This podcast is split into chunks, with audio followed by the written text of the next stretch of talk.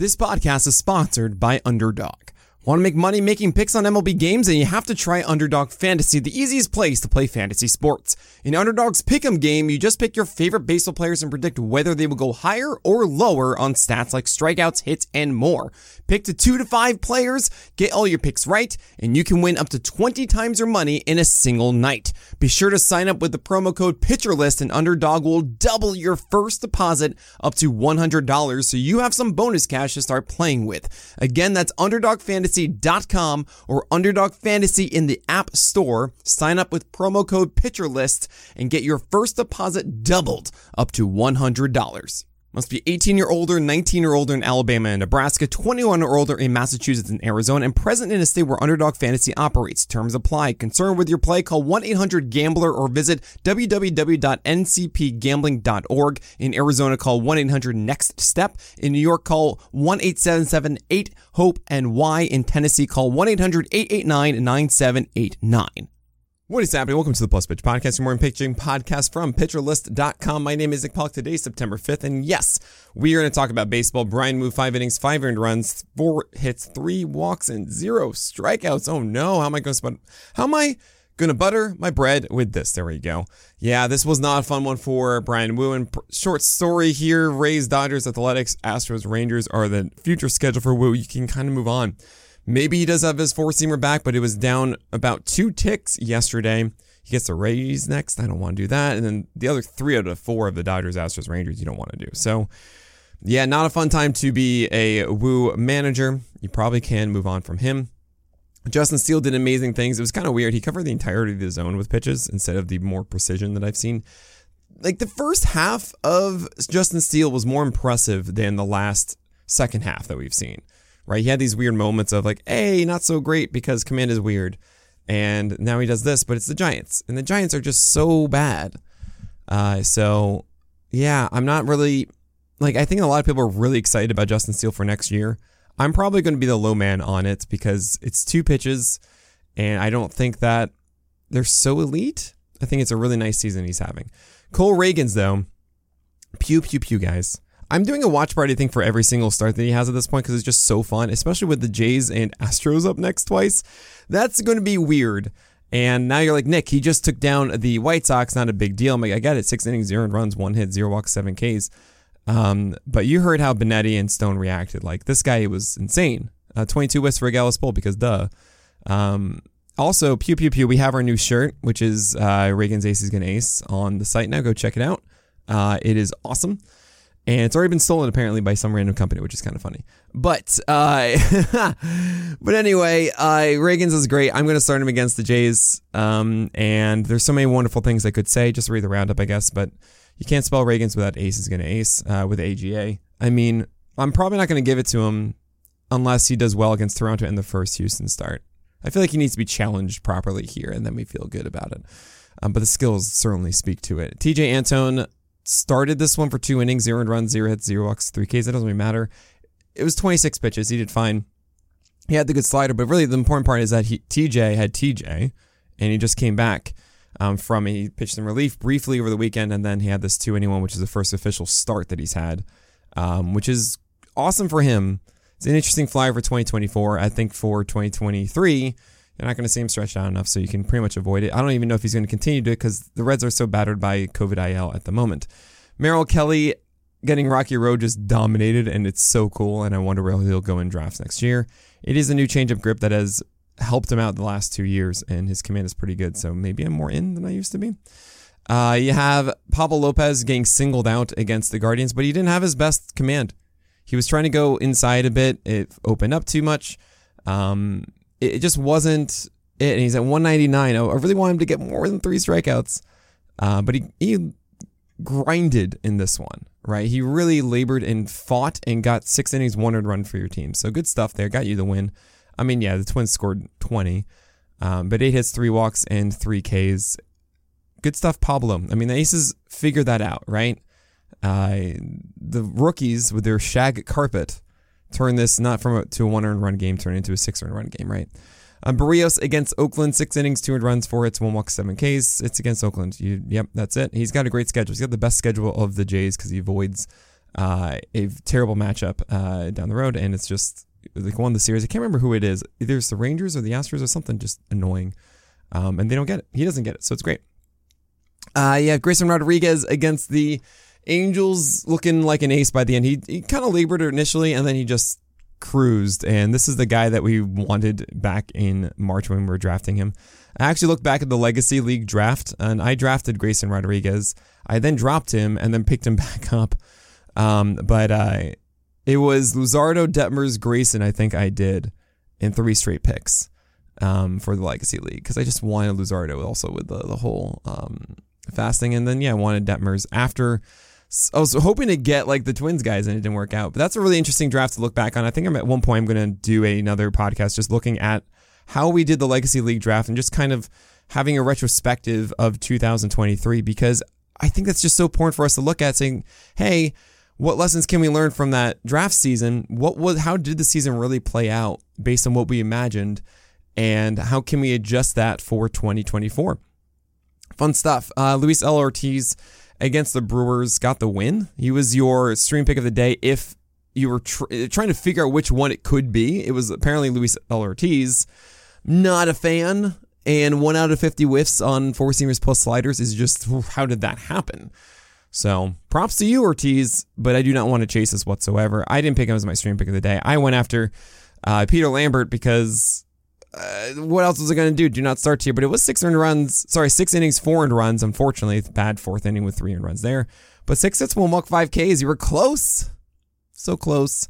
But yeah, we don't go forward with that one. Um, Logan Webb against the Cubs does not get run support, and that's stupid. He did good things. I mean, three earned runs, six point two innings, six base runners, four hits. Well, yeah, okay. Logan Webb has a really bad schedule, by the way, and it's going to be tough to figure out if you're going to continue it. Um, good luck.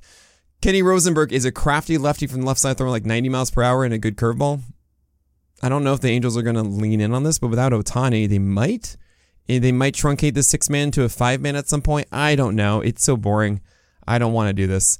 I am surprised he got a very poor quality start. Good stuff for him in 87 pitches against the Orioles, but man, I don't want to do it. Brayan Bello against the Rays, six innings, 300 runs, five hits, two walks, and seven Ks. We'll take it um, against the Rays here. 16 whiffs. Uh, the sinker and the changeup combination is working well. The four seamer is way out of the zone upstairs. Slider was a little bit better too. Um, it is kind of a rough schedule though uh, for Bello, so don't feel like you have to hold on to it. But I think right now we're just going to do it until it kind of falls off. Uh, the wheels fall off completely. Aaron Civale had 12 strikeouts, 17 whiffs, which is absolutely insane. His pitch separation was crazy.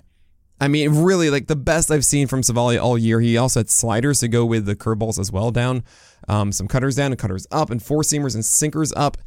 Absolutely remarkable um, against the Red Sox. Unfortunately, five point winnings of 300 runs, but five base runners and 12 Ks, right? So, really, really cool to see that from Civale. I guess we're going through this gauntlet that he has uh, when it comes to his uh, schedule. It's not the worst ever, but it's not making you feel comfortable. We have other guys to talk about Medina, Heaney, Burnes, and others, and we're going to talk about all of that after this break. This podcast is sponsored by Underdog. Want to make money making picks on MLB games? And you have to try Underdog Fantasy, the easiest place to play fantasy sports. In Underdog's Pick'em game, you just pick your favorite baseball players and predict whether they will go higher or lower on stats like strikeouts, hits, and more. Pick to two to five players, get all your picks right, and you can win up to 20 times your money in a single night. Be sure to sign up with the promo code PitcherList, and Underdog will double your first deposit up to $100 so you have some bonus cash to start playing with. Again, that's Underdog Fantasy underdogfantasy.com or underdog fantasy in the app store. Sign up with promo code PitcherList and get your first deposit doubled up to $100. Must be 18 year older, 19 year older in Alabama and Nebraska, 21 or older in Massachusetts and Arizona, and present in a state where Underdog Fantasy operates. Terms apply. Concerned with your play? Call 1 800 Gambler or visit www.ncpgambling.org. In Arizona, call 1 800 Next Step. In New York, call 1 877 8 HOPE and Y. In Tennessee, call 1 800 889 9789. Luis Medina returned, went against the Jays, had his good slider, and everything else was bad, so we don't follow this one. And, and he gets the Rangers next. No, thank you. Andrew Heaney's a cherry bomb, got the Astros, and it didn't go well. Not too shocked. He was my questionable start guy because, like, it's a cherry bomb, maybe, but yeah, no. We, we really don't want to do that moving forward. Uh, Corbin Burnes against Pittsburgh, very disappointing. Six innings, four runs. Come on. but seven hits, zero walks, and seven Ks, fine. You know, he missed, he had mistakes over the plate, and they were all doubles. He only had one single. Doubles and home runs. I mean, seriously? That's just unfair. Um, he deserved better than this. Uh, Taijuan Walker against the Padres, five innings, four runs, five hits, three walks, four Ks, three out of 26 splitter CSW, and only a 46% strike rate. My gosh. Yeah, do not go after Taijuan Walker. Uh, JP France did not do well in uh, in Texas, and he gets San Diego next. But maybe you go after Kansas City after that. I don't think you need to hold on to it for him. You don't need to hold on to France for those. Um, I don't want to start against San Diego. Uh, Jesse Scholtens didn't do well against Kansas City. Maybe there's one good outing he gets the rest of the way, and I don't know which one's going to be. So no, thank you, Rich Hill.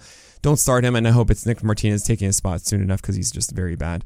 And Lucas Giolito, ugh, against the Twins, three innings, nine earned runs, seven hits, three walks, three Ks. His changeup was terrible, which is so annoying because it's been so good.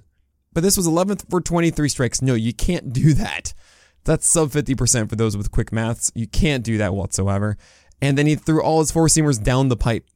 Like, yeah, you're going to get destroyed if you do that. It's tough. He gets the Angels next. Uh, so that's fine.